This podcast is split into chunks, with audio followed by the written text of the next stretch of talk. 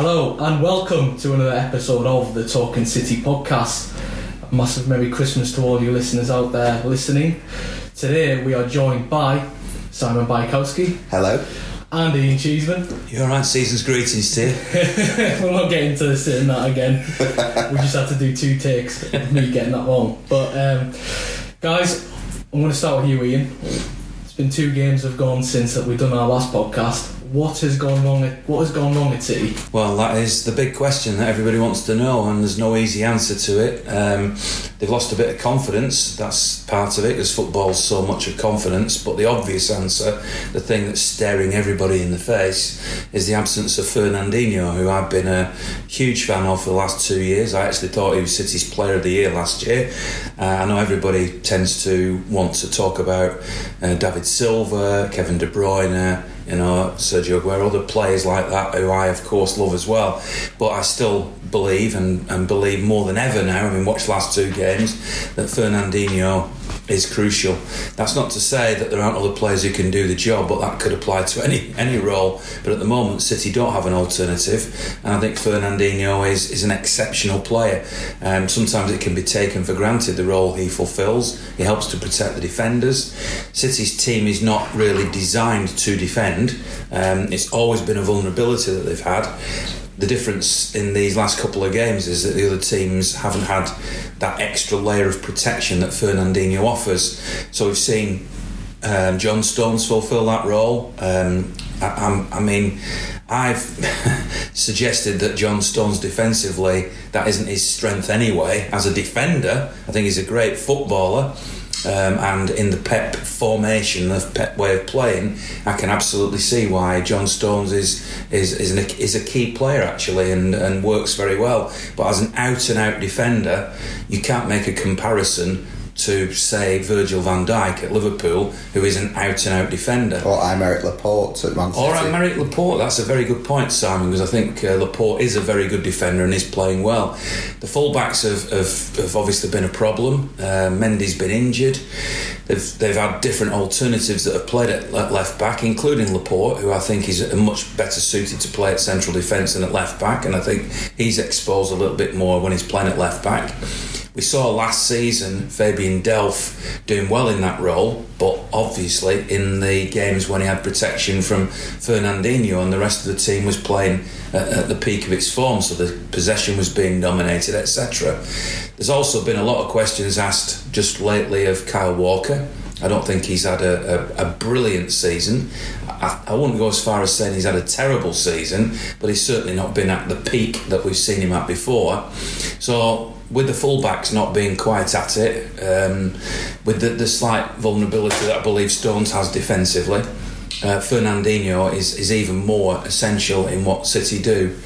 I think Gundogan has had an attempt at that role. I personally feel that actually Kevin De Bruyne is the one who could probably fill it the best. However, then you lose his exceptional ability, you know, in a more attacking role, in a number 10 role, or in a drifting wide role. So, in one word, the difference has been Fernandinho. So? Yeah, it's a fair point. I mean, there's just... It feels... We don't want to sort of build this up into more than it is, but it just feels like everything has gone wrong in a very short space of time, which you can't really account for. You know, if you want to take it like GCSE history style and go like trigger short-term and long-term factors, like long-term they've had loads of injuries, a lot of injuries, and De Bruyne being out was manageable for the first part of the season. De Bruyne and Silva being out has not been that manageable. Fernandinho being out, even players like Jesus was missing again, and it's been a struggle to... you know, to have those options. It's always been other teams looked at City's bench and thought, crikey, you know, even if the first team doesn't perform, look at who's coming off. They've lost that a bit. They've lost leadership with those players being out injured as well. If you think about... and then you've got issues like Kyle Walker being at fault for 2 goals against Palace and Townsend scoring a wonder goal, Delph being at fault for Leicester's first goal and nearly giving away another, and Pereira's goal was a wonder goal. You can't do much about that. But the main thing, I think, is that City have lost that ability to attack. And so they're giving the ball away more, and so the defence is under more pressure. Do you think it could be a little bit of burnout in the team? In terms of the way City do play, it's so on the front foot, it's attacking. Do you think almost the current players must hit a wall in terms of like the legs and the games that they haven't been playing? I don't think you can say that necessarily, because they managed it for the whole of last season. But, you know, Bernardo has seemed a bit more jaded in the last few weeks because he's been covering for De Bruyne and Silva for most of the season. And players like De Bruyne and Aguero are back in the team but look a bit leggy because they've had injuries. So there's form issues, there's fitness issues, and there's defensive and attacking issues. There's also transfer issues, Ian. I mean, if you want to go back to Fernandinho, I mean, yeah, he obviously he didn't play it, but you go back to the summer when City wanted to buy, was it Jorginho? Why did... So from obviously an outside looking in, City identified Jorginho as a signing for the defensive midfield role. They didn't get him, and they kind of just disregarded and going for anyone else. Do you think that is a criticism of City, that they didn't have a plan B in that spot? It's certainly a valid criticism to say that was an identified full role that needed to be covered. You know, with Fernandinho, look at his age, as much as I admire him, you know, you can't expect him to play at absolute peak in every game, so there needed to be another signing. You may also talk at some point in this podcast about strikers, because lots of fans are talking to me about the lack of strikers. I believe even Sean Gutt has been in contact with us saying that, so we'll perhaps come to that. But City did look at other players. They looked at Fred, who obviously ended up going to Manchester United. Kovacic, I think, is that his name? Obviously, you struggle with Simon Bajkowski, so I'm not going to ask you. But, you know, he went to Chelsea as well. They have actually been linked with 3 or 4 of that type of player and missed out on them. And there are City fans who are asking me, and I must admit I asked the same question, you know, why? In fact, my wife said to me before I came today, why does City go for all these players and always miss out? Is it that they want to go to another club? Is it because they're being offered more money at another club? Is it because of some other factor? What is the reason? Because surely City playing this dream football with Pep Guardiola regarded as, if not the best, certainly one of the best coaches in the world, and so much talent at the club, why would those players not want to come to City? And if, before you chuck in the argument about, well, London and Barcelona and Real and Madrid are much better places than Manchester, well, when United were dominating the football world, when Liverpool were dominating the football world, people didn't say, who'd want to go and live in Liverpool? Who'd want to go and live in Manchester? They've still come, and City have got some of the best players in the world playing at City. Sergio Aguero hasn't gone, why would I want to go and play in Manchester? I'd rather play in Barcelona. He's chosen to play at City. David Silva, the same, comes from, you know, beautiful part of the world, but he's playing in Manchester. So I don't think that's part of it. So what is the reason? Why can't this? I mean, what is the latest? I saw a headline this morning on the blog on the MEN about, and it's probably you doing it, Simon, about Frankie de Jong and looking like City may possibly be missing out on him. And I know that's been a rumour for a while, but he's the latest one of those players that they're linked with, isn't he? Yeah, there's reports from Spain that de Jong has chosen Barcelona rather than City, which would be a big blow, I think, because De Jong, as well as being very good, is also young, and so therefore fits the sort of successor mantle to Fernandinho more than, say, Jorginho. But, I mean, Jorginho would have been really good as he is showing at Chelsea, but he's playing every week at Chelsea. He's dislodged Kante from that role, which many people questioned and are still questioning, but, you know, he's a player that wants to play every week. Would he have been happy coming to City? Do you think there's a financial shift at City in terms of the way that they're now going to go about the business? Because, I mean, you look through City's squad, I mean, the best players, I mean, you've got David Silva, Aguero, you've got, I mean, obviously Company doesn't play anymore, but you've got David Silva and Aguero, two players that came in 2011. Yeah. They've been through 3 title winning teams. The best players still seem to be the ones that came along quite a while ago now. Well, I think Raheem Sterling's pretty good. and Leroy Sane's pretty good, and Ederson's pretty good, and Laporte's pretty good, and Stones is pretty good, and Fernandinho's pretty good. Of course, but the point I'm trying to make is that Fernandinho came 2013, Silva, Aguero, these are the players. I mean, you can make a point for them as well, but City without them three, I mean, City without De Bruyne, a lot of the season, they've still obviously were winning games still, but without Aguero, they've dropped off a bit. I think he's making a good point here. Do you agree? Because I mean, I don't know if City have shifted their transfer model. Are they going looking at younger players now? I actually think you're making a very valid point, which isn't perhaps been as in the forefront of people's minds recently. And obviously, those outside of City fandom will look at the Blues, and they're saying it now. And even City fans are saying, "Go and spend." They've got the money. You hear fans of other clubs, and I heard yesterday at Leicester, Leicester fans, as I was wandering around, saying it. You know, they're the richest club in the world. They can buy whoever they want. You then switch on TalkSport or Five Live or something, and all the fans of other clubs come on and say that City can spend whatever. But just recently, if you actually look at the evidence, and I know some people, especially non-City fans, will ridicule me for saying this, but they haven't actually been spending as much. It hasn't been as noticed. They went out and bought Riyad Mahrez in the summer, and that was it. That was the big flagship signing of the summer. That doesn't compare to what they did in the times you're talking about, Ash, where they were building a club, where they're putting the key components in, which have been great value for money because of the longevity that City have got out of them. I don't personally think Mahrez has really worked yet for City, so effectively they haven't really improved that squad at all last summer. And Pep, in one of his recent press conferences, and in fact has repeated it a few times, as I'm sure Simon will confirm, has been saying, no, we're not going to spend anything in January. We're not going to go out and get anybody. And I think that's something to do with keeping within FFP, not wanting to upset UEFA, and that the model of spending a lot of money early on to build the club has now done its job.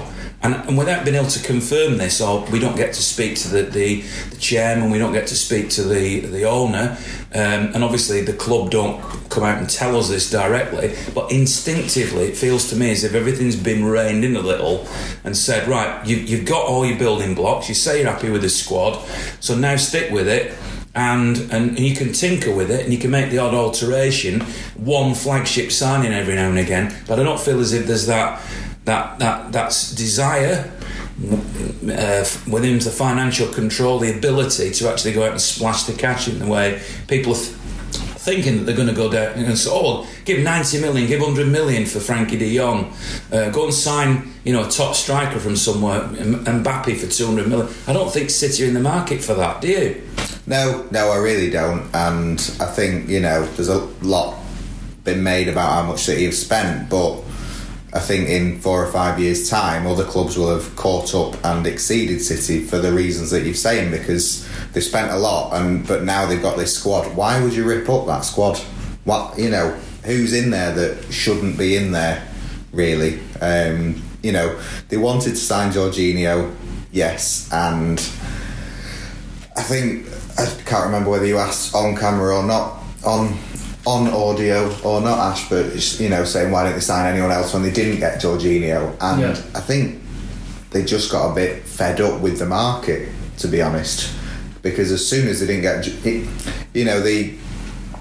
it was put out there that they wanted Kovacic and Lamina. I'm not sure if they did want them enough to pursue them once the Jorginho deal fell through, or whether it was just part of the negotiations with Napoli for Jorginho, and that took forever, and it was a wrangle and it was a mess, and then Napoli didn't screw him over, but it kind of, City were left a bit red-faced over that one, and then suddenly they're linked with everyone, every midfielder going, as clubs and agents are pushing their players for phenomenal prices. Alright, you were going to pay 60 million for Jorginho, right, well let's have 100 for my lad and whatever. And I think they just thought, right, we've got Gundogan, we've got De Bruyne, we've got Delph, we have the players to manage, and they would have had the players to manage if they hadn't had 6 or 7 injuries that have sort of really derailed the season. I just want to touch on when Pep said that they wouldn't be signing anyone in January. I personally do think that that could just be City, Pep being the one who's saying, right, we're not going to get bullied in the January transfer window for wanting to pay over the top for a player, possibly. Yeah. And I might be right, I might be wrong. But I just think that when you look at Pep, and I think when teams have won the league in the past, you look at Conte at Chelsea, and I think you look at maybe even Mourinho before that at was it Chelsea? They don't go and push on and get them extra players. I think it happened with Mancini as well in the first year, they won the league. And maybe, just maybe, could that, if City don't go out and get that, could that maybe almost hurt the relationship between City and Pep in terms of hierarchy in City? It's just a question to you guys. Yeah, don't forget his relationships with Cheeky, isn't it? And I can't see Cheeky not wanting to try to give Pep what he wanted.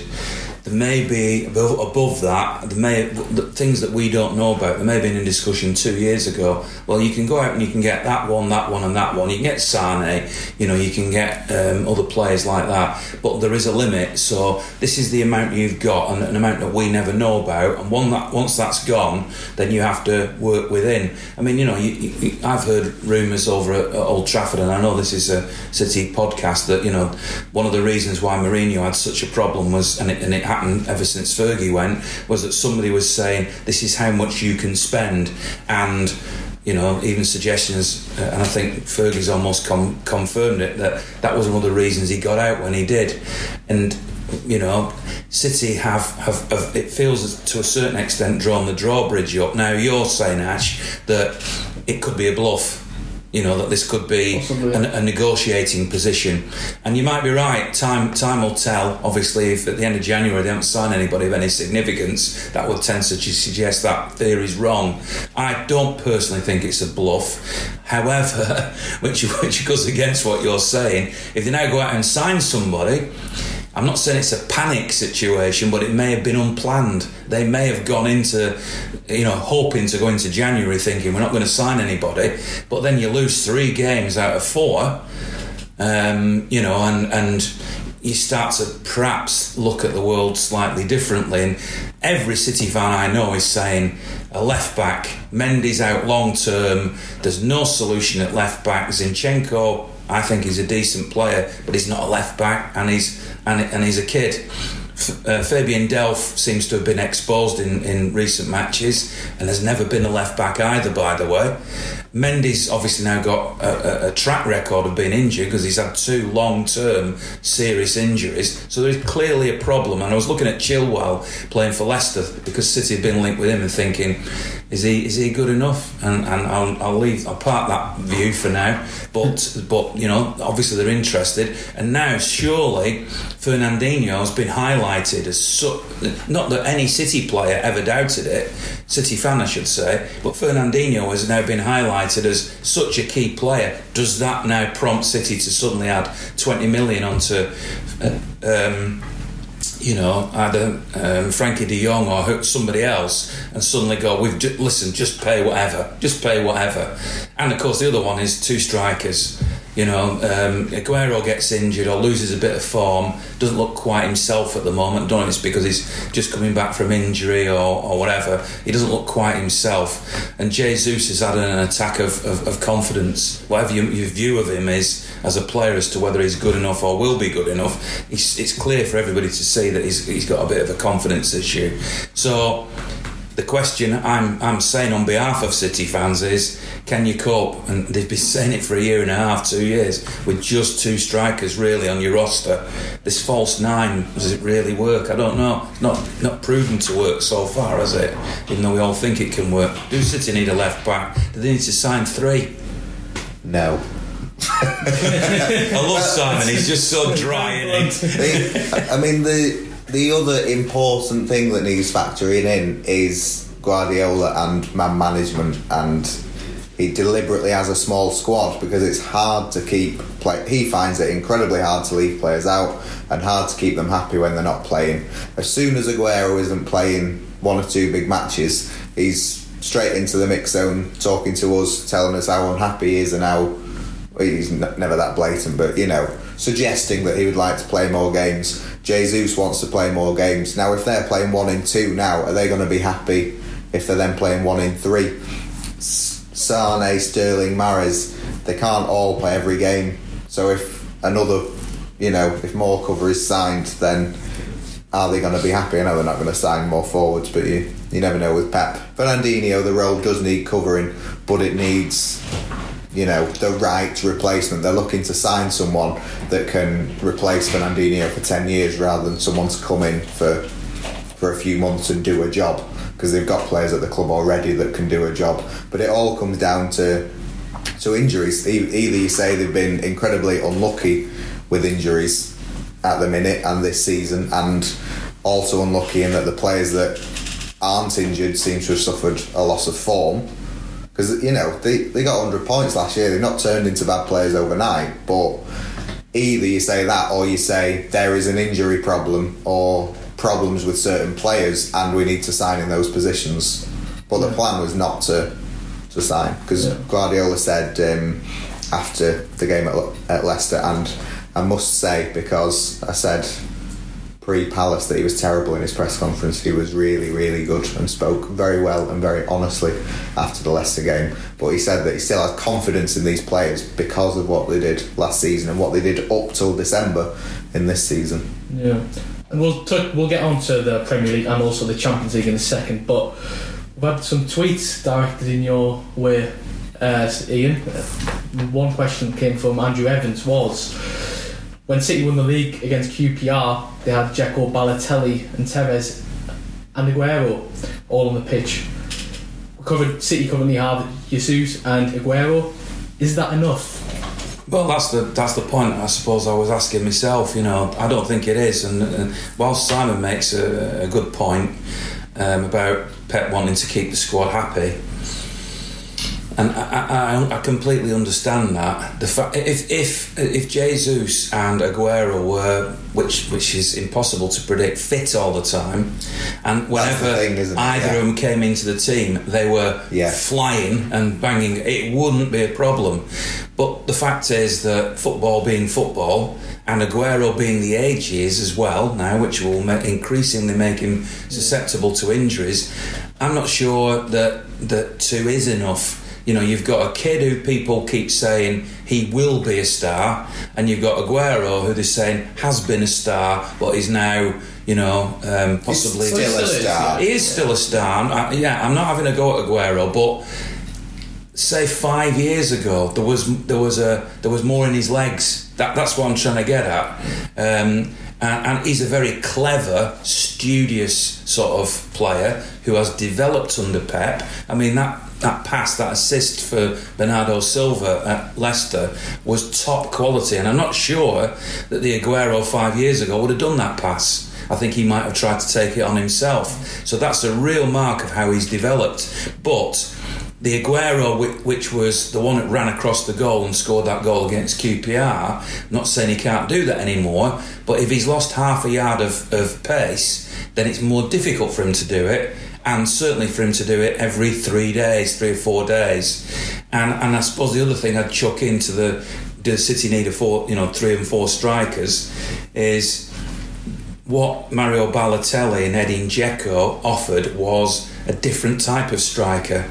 And Aguero and Jesus, first of all, when they play together, don't seem to gel in the way that you might want them to. They seem to prefer both of them to play as a lone striker.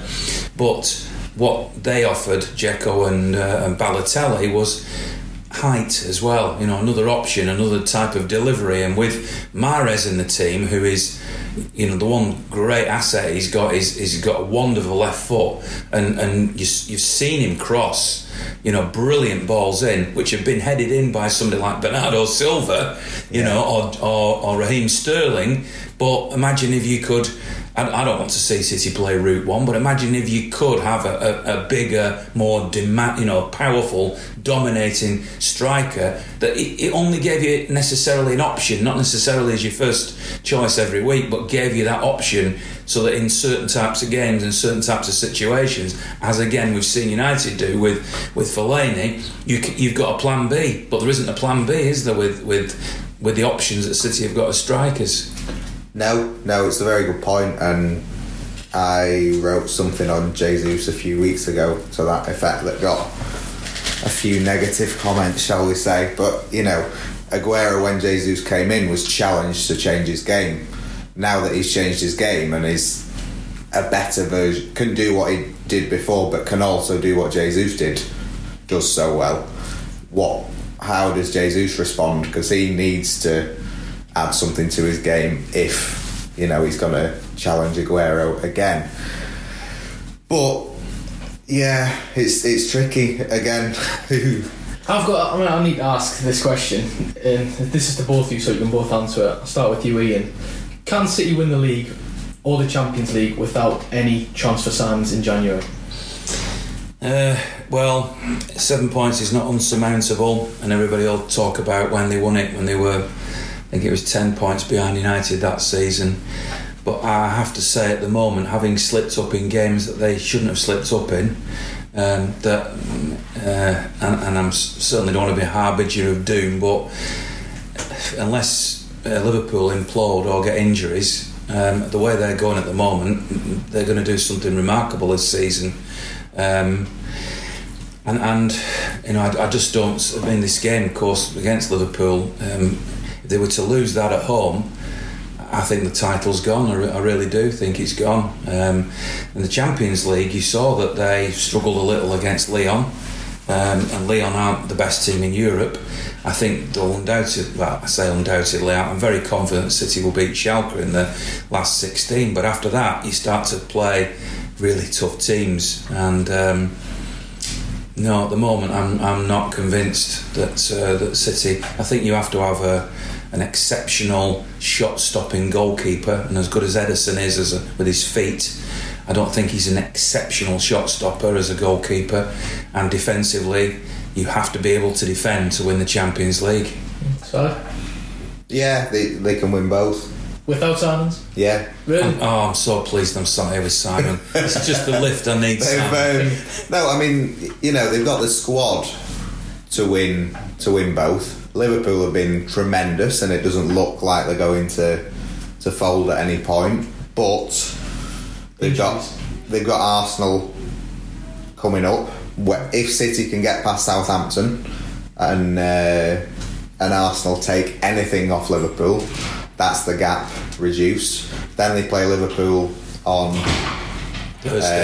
Thursday, and so, you know, if Arsenal draw at Liverpool and City beat Liverpool, then the gap is 2 points again, which would flip all of this misery and doom that's currently surrounding City at the minute, for good reason. But, you know, I don't think that necessarily will happen, and I think if City lose to Liverpool at home, then you kind of, the fat lady's certainly warming up. But then the Champions League, I don't think they will win it, because I think they're still a bit naive in knockout games and against European opposition. But the Champions League isn't about being the best team in Europe or the best team for a season. It's about being the best team in, you know, 6 or 8 knockout games from February onwards. We still haven't had one game this season where Guardiola has been able to put out his best 11. And, you know, that time has to come, surely, at some point in the second half of the season. Yeah. We're going to see his best 11 players on the pitch. And if they can get their best 11 and the best, you know, that, if they can get injury-free, then they've got every chance, because they have a squad that is capable of winning both. And it's a good point you did make there about it's just the next 2 games. I mean, you talk about City and talking about playing Liverpool and Liverpool playing Arsenal as well. The last 2 games have shown that things do change very, very quickly in the Premier League. As we spoke last time, that we were questioning Jurgen Klopp's comments about, is the league really more than a two-horse race? You've got Spurs now who are above City, and to think that, if you would have thought that a month ago, you would have thought, nonsense. Like, I'm more confident of Arsenal getting something at Liverpool than I am of City getting something at Southampton.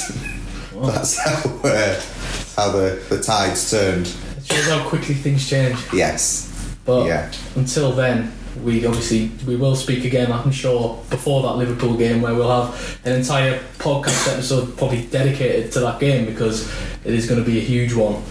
But until then, thank you guys for joining me. It's a blast as usual. Yes, and a happy new year to everyone. I'm going to mention that this time. Happy New Year to all the listeners. You can say that, can you? Yeah. Well, the thing was, the last time I just completely forgot that it was Christmas. I mean, working all the way up till it, you just don't, you never think about it.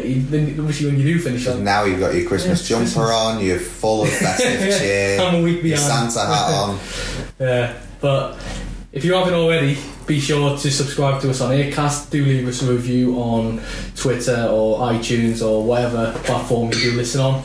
And we will be back again just before the Liverpool game. And until then, have a great new year. See you then.